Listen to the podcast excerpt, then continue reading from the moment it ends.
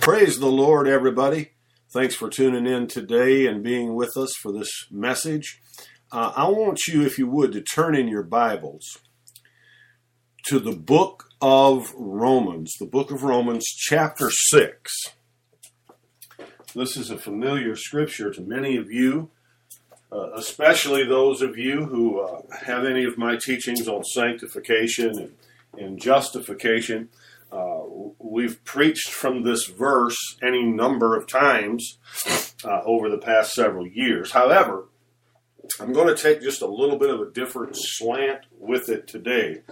And so I want to read beginning with uh, the first verse, Romans 6 and 1.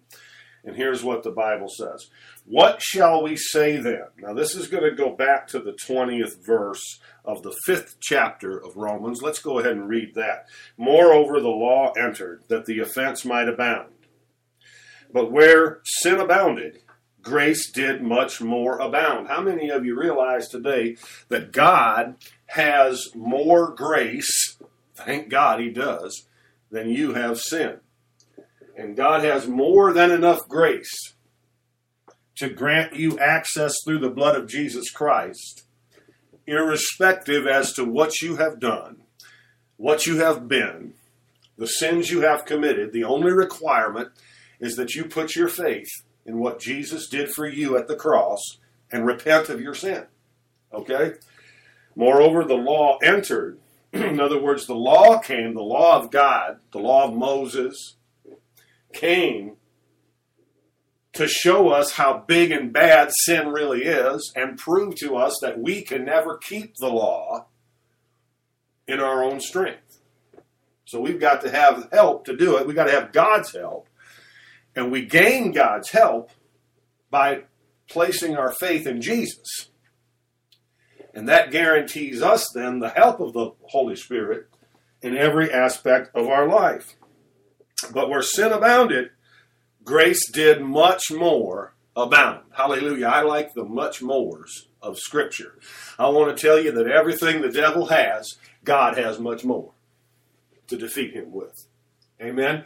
Every attack that comes against your spirit, every attack that comes against your mind and your body, every attack that would come uh, uh against your domestic life, your financial life, in any area of life, any attack that Satan has, God has much more with which to defeat Satan in our lives. And then it says in verse 21 that as sin hath reigned, we're in chapter 5 still, book of Romans, verse 21.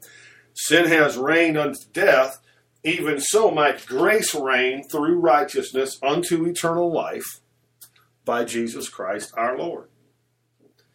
So we know that it's because of God's grace it's because of what Jesus did at the cross that you and I are enjoying right now, in the moment, eternal life. You see, you don't have to die to begin to enjoy the benefits of eternal life. The very moment that you are born again, you are enjoying eternal life. Romans 6, verse 1. Here's what it says What shall we say then? Because sin abounds, but grace much more abounds, what do we say then? Shall we continue in sin that grace may abound? God forbid, or some translations say, may it never be. How shall we that are dead to sin live any longer therein? Heavenly Father, I pray that you will take and anoint these few words that you've given me for the people today that you will anoint them to our hearts as arrows of deliverance, Father, and change us because of the Word of God that's spoken here in this message. And God, we give you all the praise and glory in Jesus' name. Amen and amen.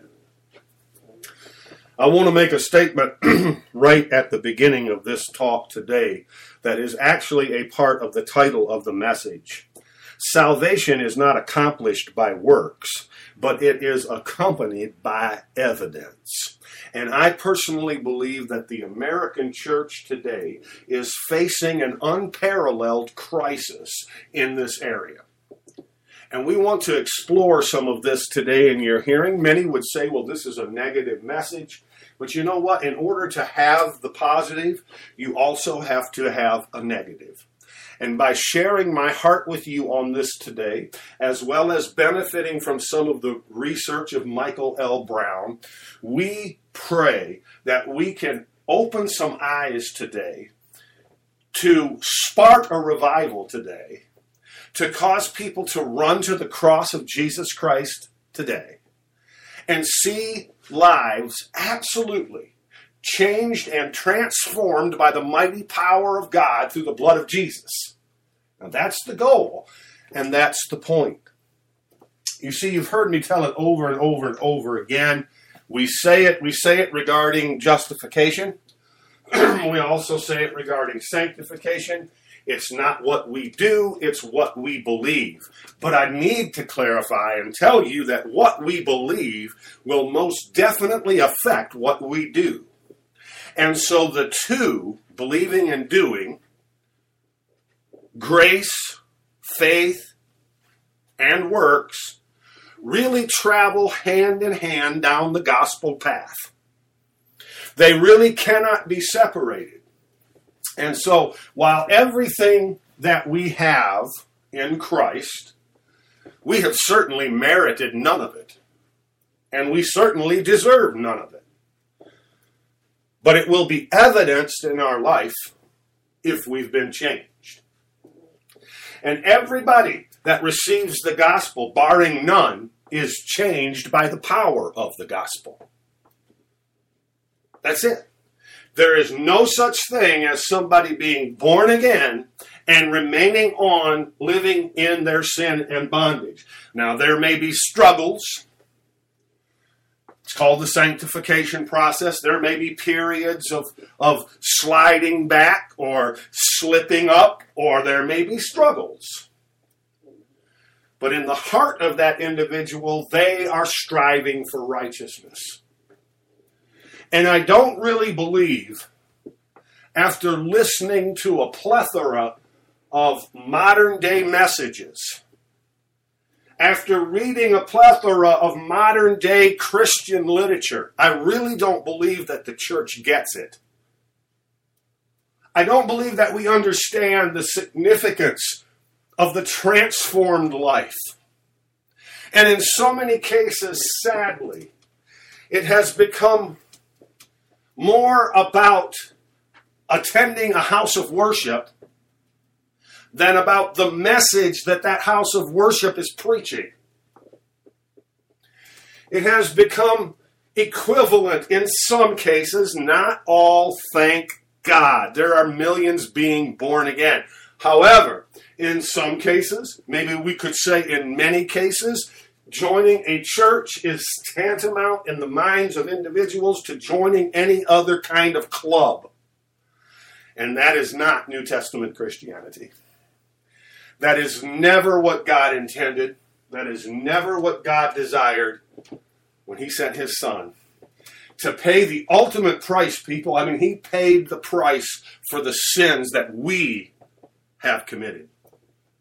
And so I want to look at this just for a moment a long time ago, Dr. Michael Brown posed a question. And I remember when I first heard it, and first began to contemplate it and ponder it, it changed my life forever. And that question was how saved are we? It seems that for many, many years the church has preached a cheap gospel while peddling a soft Savior. Often we have taught salvation without self denial, and we've taught the crown without the cross. We have catered. We have catered to the unsaved. And we have compromised with the world. And now we're paying the price. This instant salvation message has dishonored God and it has deluded men faulty seeds that have been planted by purported gospel preachers has produced a flaky harvest. And what a pitiful crop, ladies and gentlemen, that we seem to be reaping in this hour in the church in the United States of America. For you see, as American believers, we spend hours watching television, but only minutes in prayer. We're so hungry for the sports page, but we have little taste for the Word of God. Christians in America spend more money on pet food than on foreign missions. We love to feast, but we hate to fast. We welcome God's blessings while avoiding his burdens. Is this what Jesus died for? Is this our new life in him? Stop for one moment and think with me, please. Now, now track with me on this. Anyone and this is going to be a little bit strong. But anyone who spends more time playing video games than seeking God in prayer really cannot call Jesus Lord. Anyone who takes delight in today's perverted soap operas and reality television and these sci fi extravaganzas is serving another God. Anyone who cannot die to sports for a season is worshiping idols. I mean, if you just can't miss that game, you can't go to church when the Super Bowl's on. And worse yet, so many of them are showing the Super Bowl and not preaching the gospel that men and women need to hear today. Now, come on, I'm not against your Super Bowl parties and your men's groups. Sad fact is, most churches quit having Sunday night services years ago.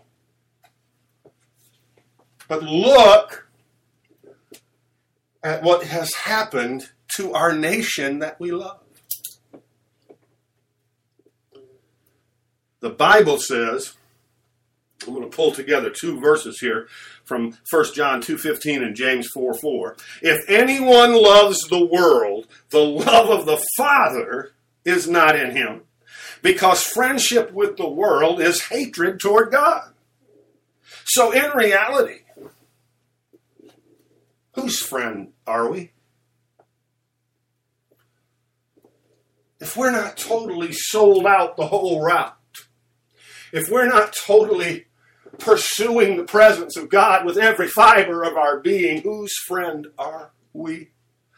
And there is nothing more important, ladies and gentlemen, than when we get to the end of our journey, when we get to the end of our life, when our last breath on this planet has been taken, there's nothing more important than to be the friend of Jesus. Nothing. I guarantee you, when you're laying on that deathbed, all of the Super Bowl scores of all of the years gone by will not matter one iota to you.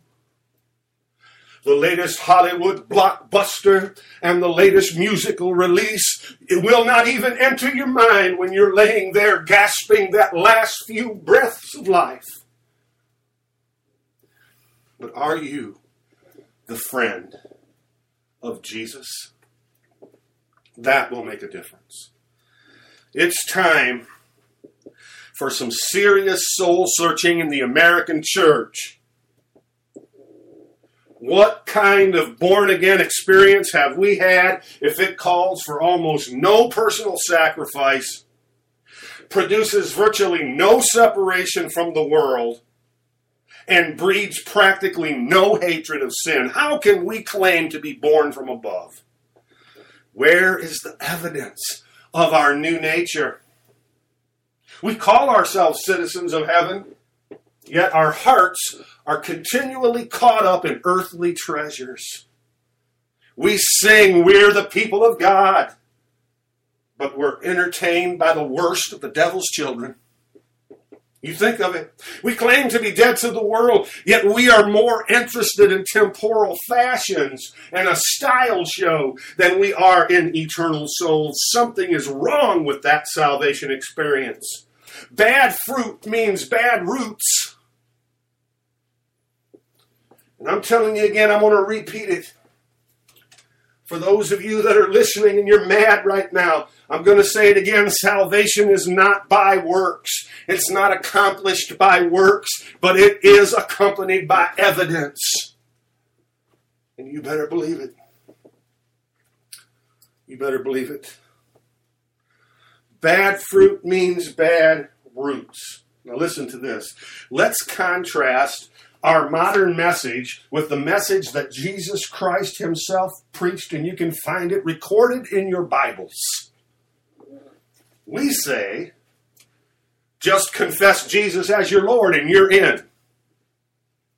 Jesus said in Matthew 7 21, Not everyone who says to me, Lord, Lord, will enter the kingdom of heaven, but only he who does the will of my Father in heaven. Big difference there. We say, just pray this little prayer and it's done.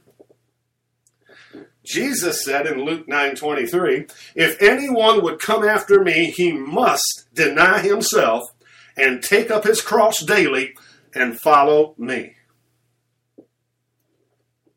Big difference. We say, just come to the altar, it'll only take a minute. Jesus said in Luke 13 24, Make every effort to enter in through the narrow door, because I tell you, many will try to enter and will not be able to. In other words, it doesn't just take a minute. There has to be a work of a sovereign God in the heart of man and women, men and women. And that work might be accomplished in a minute, but the process of sanctification takes a lifetime. And it's a constant uh, saying yes to Jesus and a constant saying no to sin. That's the gospel that Jesus preached. What gospel is your pastor preaching? And God help all of us God help all of us to stay true to the Word of God in the things that we tell people. Because it means the difference between eternal life and eternal damnation. Jesus made it abundantly clear to the large crowds who were traveling with him at one time he said, If anyone comes to me and does not hate his father and mother, his wife and children, his brothers and sisters, yes, even his own life, he cannot be my disciple. Now, that doesn't mean we hate our parents and our kids and our spouses. It means that we don't prefer them above Jesus. That's what it means. It means if the choice has to be made, then we have to choose Jesus Christ. That's what it means. We are to have love in our hearts for all people, even the worldlings that are out there. But we don't compromise for people. Jesus further said, Anyone who does not carry his cross and follow me cannot be my disciple. He further said, Any of you who does not give up everything he has cannot be my disciple. Who do we think we're fooling? In the modern church in America today, it's time to count the cost. You say, I, don't remember that being in the Bible. Well, you read Luke uh, 1426, 1427, and 1433. Who do we think we're kidding? in so many church meetings today, people come and gather around and they hear a message about how they can use Jesus to get rich how they can use Jesus to get stuff. You say, well, the Bible does promise us that we'll be blessed. I know that. I didn't just jump off a turnip truck yesterday. I've been preaching this blessed gospel for 35 years. I know that. God will bless us. God will prosper us. But that is not the focus of the Christian life. It never has been. It is not now and it never will be. The focus of the Christian life is deny yourself, take up your cross, and follow Jesus. Jesus Christ is the focus of the Christian life. Praise God. Maybe we have truly come to Jesus, but then can we say that we're truly following Him? Maybe we have believed the good news, but are we daily picking up our cross and carrying it? Jesus commanded us, the church, his disciples, to go into all the world and make disciples of all the nations. But maybe we need to become disciples first before we can concern ourselves about making disciples. Maybe we need to quit allowing bad attitudes to dominate our lives. Maybe we need to quit allowing criticisms to garner our speech. Maybe we need to learn to walk in the love of God and sell out completely to this cross life before we can ever hope to get others to follow us in making disciples of Jesus. You see, we're not making disciples of us, we're to make disciples of Christ. Yes, as I said, salvation is by grace through faith, and we can add nothing, nothing, nothing to it. But the grace of God teaches us to say no to ungodliness and worldly passions and to live self controlled, upright, and godly lives in this present age. Read Titus 2, verses 11 and 12. And true faith, James tells us in chapter 2, verse 20 of his book, is known by what it does, since faith without deeds is useless, or faith without works is dead. Paul warned the Ephesians don't let anyone deceive you with empty words. One thing you can be sure, he said, no immoral, impure, or greedy person, such a man is an idolater, has any inheritance in the kingdom of Christ and of God, Ephesians 5 5. So do we do you and I really think that God's standard has changed? Again, look at what the church in this country has produced over the past 50 years when the red hot, fiery evangelists and preachers and pastors left the scene and motivational speakers came on board, look what's happened to the moral values in our country. Because the gospel of Jesus Christ should motivate you to do one thing, and that is repent of sin. And yes, there are verse, precious verses, wonderful verses that promise the peace of Christ to guard our hearts and that promises us the blessings of the Lord. All of that's in the Bible, absolutely. But the entry point, Jesus said, Ye must be born again. And being born again is not accomplished by works, but is accompanied by evidence. Hallelujah to the Lamb. No immoral, impure, greedy person. That person's an idolater, the Bible says, has any inheritance in the kingdom of Christ and of God. That's Ephesians 5 and 5. Do we think that God's standard has changed? And another question what gave us the right to try to change God's standard? Do, do carnal Christians go to heaven? No. Without holiness, the Bible says, no one will see the Lord. Those who belong to Christ Jesus has crucified the sinful nature with its passions and lusts, the Bible says. You are not your own. You were bought with a price. Only slaves are bought with a price. Therefore, honor God with your body. Glory to God. Honor God with your mind. Honor God with your body. Honor God with your pocketbook. Honor God with your time. Honor God with your eyes and that stuff that you're looking at over television. Honor God in every area of your life. You have no hope of doing that without the Holy Spirit's help. So you better put your place, your faith in Jesus Christ and what He did for you at the cross, and you better repent of your sin and get God active in the situations of your life and the Holy Spirit will make you the Christian that you need to be. You say, well, I need verses for that. I want you to look up Hebrews 12 14, Galatians 5 24, and 1 Corinthians 6 19 and 20. We have got to come to terms with these words, folks. You can't just cherry pick the Bible and pick you out all the promises that you like, and that's the Bible you're going to follow. That Bible is in, in its entirety, from cover to cover, is God's holy, precious Word. And we need all of it.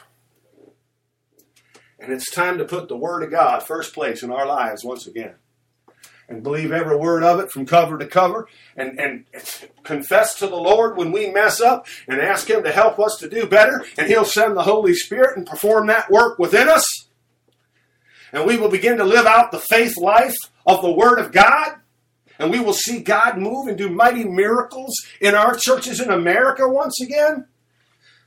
I sat the other day and I watched a video on television.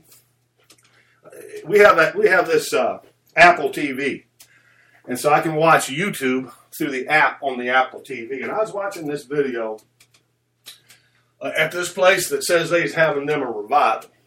Okay? They said, oh, we're having revival. People were crawling on, on their all fours on the floor, barking like dogs and clucking like chickens and all kinds of foolishness that was going on. And the Holy Spirit spoke to me and said, How many of those lives do you suppose are changed when they walk away from that? Most of them are still bound by what they were bound when they come in there because it is the preaching of the gospel that brings deliverance to the captives. It's the blood of Jesus, not antics, that will bring deliverance to hearts and lives. Now, there's going to be some manifestations when the Holy Spirit's moving. Absolutely, I understand that. And I love those services. Hey, listen. Len Paxton's been known to run around and take a few laps around a few churches in his time. Okay? I love it. I'm not opposed to it when it's really God. But when you're really having revival, let me tell you the first thing that will take place hearts and lives will be changed. And men will forsake and repent of sin, and they will give their hearts to Christ. That is on the heart of God so much in these days. We've got to come to terms with this, folks. Because you see, discipleship is not optional and it ain't cheap. Peter cried, Lord, we have left everything to follow you. Mark 10 28. Let me ask you this today. What have you left to follow him?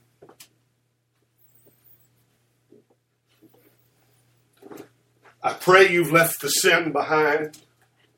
I pray with all of my heart that everyone listening to me right now, under the sound of my voice, there's a tremendous work of the Holy Ghost going on in your heart and life and soul and spirit. And even in your physical body, I believe that God is going to heal people right now as we preach deliverance to the captives. I had a vision not long ago. I was watching another video Uh, through the Apple TV of Mario Murillo, and God's and Mario was laying it on the line, brother. I mean, he was shucking the gospel corn, and he was laying it down, and and the Holy Spirit spoke to my heart gently, whispered to me, when when you preach the gospel. Not just any old thing you want to preach, but when you preach the gospel, just like Brother Mario Murillo was saying and doing, I am going to set the captives free, the Holy Ghost said. And I said, Yes, Lord, that's what I want. I'll do my best, Lord Jesus. Help me, help me, help me. I'm a flawed, weak vessel, and I don't deserve to stand in the sacred desk. But if you will help me and anoint the words that I preach, we're believing for millions to be set free and millions to be delivered and millions to be healed and changed by the power of Almighty God because of the blood of Jesus Christ.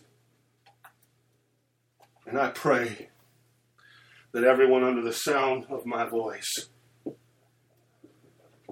will leave all to follow him. Leave religiosity behind. Leave judgmentalism behind. Leave a critical spirit behind and follow Christ. Leave preconceived ideas about what your ministry is supposed to be behind and follow Jesus. Leave the gossip behind. Leave hate behind.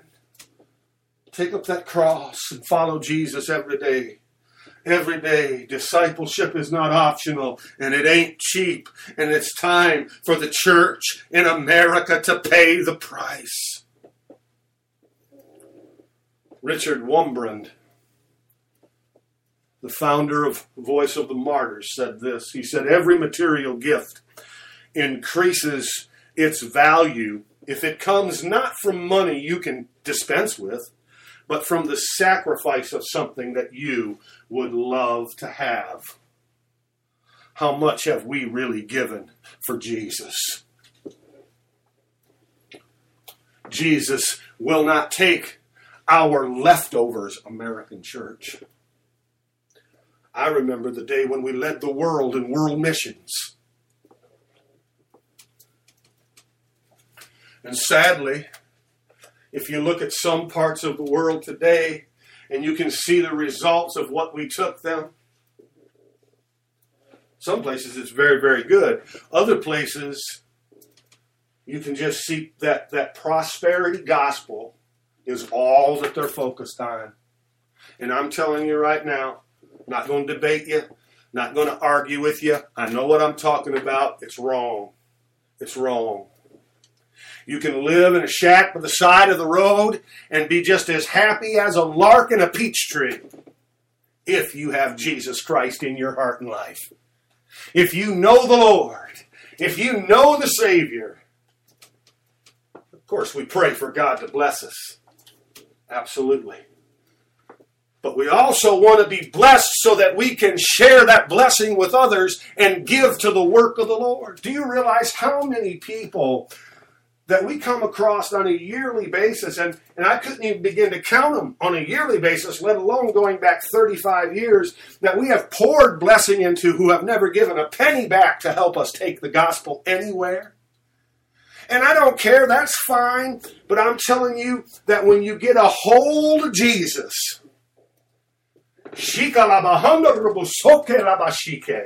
you will want to give to the gospel. And if you're giving it into a place just simply because you think your bills are going to get paid, you're not giving with the right heart and the right motive. You give because you love the Lord and you love souls. And the Bible's clear. He says, I've never seen the seed of the righteous begging bread so, yes, the prosperity will come, but I don't give for that purpose. Oh, you're meddling now. Let me just say it again. Look at what we've produced in the last 50 years in America. For my dollar, it's time that we get back to preaching repentance over sin. And it's time we get back to taking risks. It's time that we take the risk, even if we have to swear to our own hurt, even if it messes up our financial plans, even if it messes up our Sunday afternoon plans, whatever. We need to begin to take risk for the gospel again because we have just about lost this nation. And I'm afraid. I'm not in fear. But I'm concerned, let's phrase it that way, that judgment is just about to hit the United States of America like we've never known judgment to hit before. We have preached an emaciated gospel appealing to the lusts of men. We have preached a watered down, compromised word in order to appeal to the greed of men. It's time that we begin to appeal to sinners that Jesus on the cross shed his blood so that they can be saved and have eternal life. And to begin to preach the gospel once again. Hallelujah to the Lamb. Johanna of Veenstra went as a single woman missionary to Africa in 1920. She lived in a primitive hut with dirt floors. And her little home there, her hut was plagued with white ants and rats. One time she said, I was having my evening meal, and here were those ants in swarms, sticking fast in hand, dropping in my food. And I concluded that a plague was upon us. There was no shutting them out, she said, because in these native huts there were no ceilings. You think of it. I'm talking about the price that people, this is just one example, the price that people have paid to carry this gospel to the farthest corners of the globe while we sit in our air conditioned homes and prop up in our big easy chairs and watch television. I'm not condemning your TV watching. I'm just asking you to take a, an inventory today. I'm asking you to take a look today but you never heard a complaint from Johanna's lips. And in spite of very little visible success, she had no second thoughts. Here's something she said. There has never been a single regret that I left the bright lights and the gay life of New York City and came to this dark corner of Jesus' vineyard. There has been no sacrifice because the Lord Jesus Himself is my constant companion. That's what she said. Like the disciples of old, she was saved. And I'll ask you the question that I read so many years ago from Michael L. Brown How saved are we? How saved are we? Are we ready to lay down our lives for this good news of the gospel of Jesus Christ if need be? Are we ready to give up the creature comforts that we have become so used to that now they dominate us? The technology that we love so much and that we invented to make our lives easier has now placed us in bondage.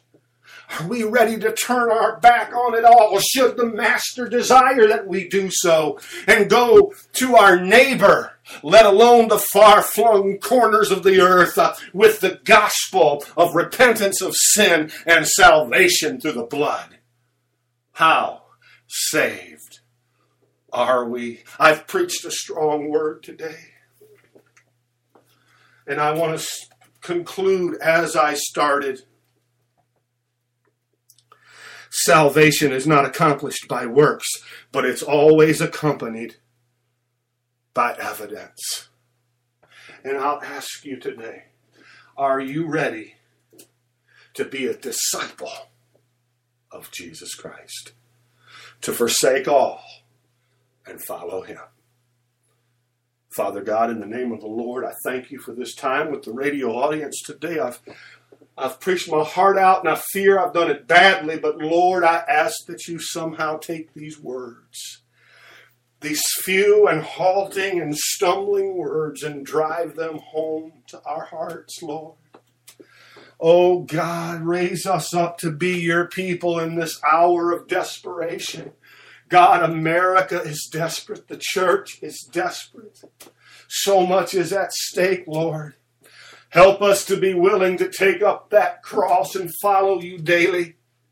Help us be, be willing, Lord God, to release ourselves from the bondage of our toys. And Lord God, to spend and be spent for the gospel of Jesus Christ. Father, we can't take any of our toys with us, God, but we will take souls with us, God. Help us today. Pour out the anointing of the Holy Spirit upon your church once again and help us, God, to preach as a dying man to dying men Lord, as we reach out through the airwaves right now by way of this message, God, bring souls to Christ. Bring souls to Christ. There's not a sin that you've committed that's too bad. He will forgive you. He loves you. Uh, he loves you so much, He sent Jesus to die on a cruel, bloody cross. God, help us to proclaim this word today in Jesus' name. And everybody would say, Amen and Amen.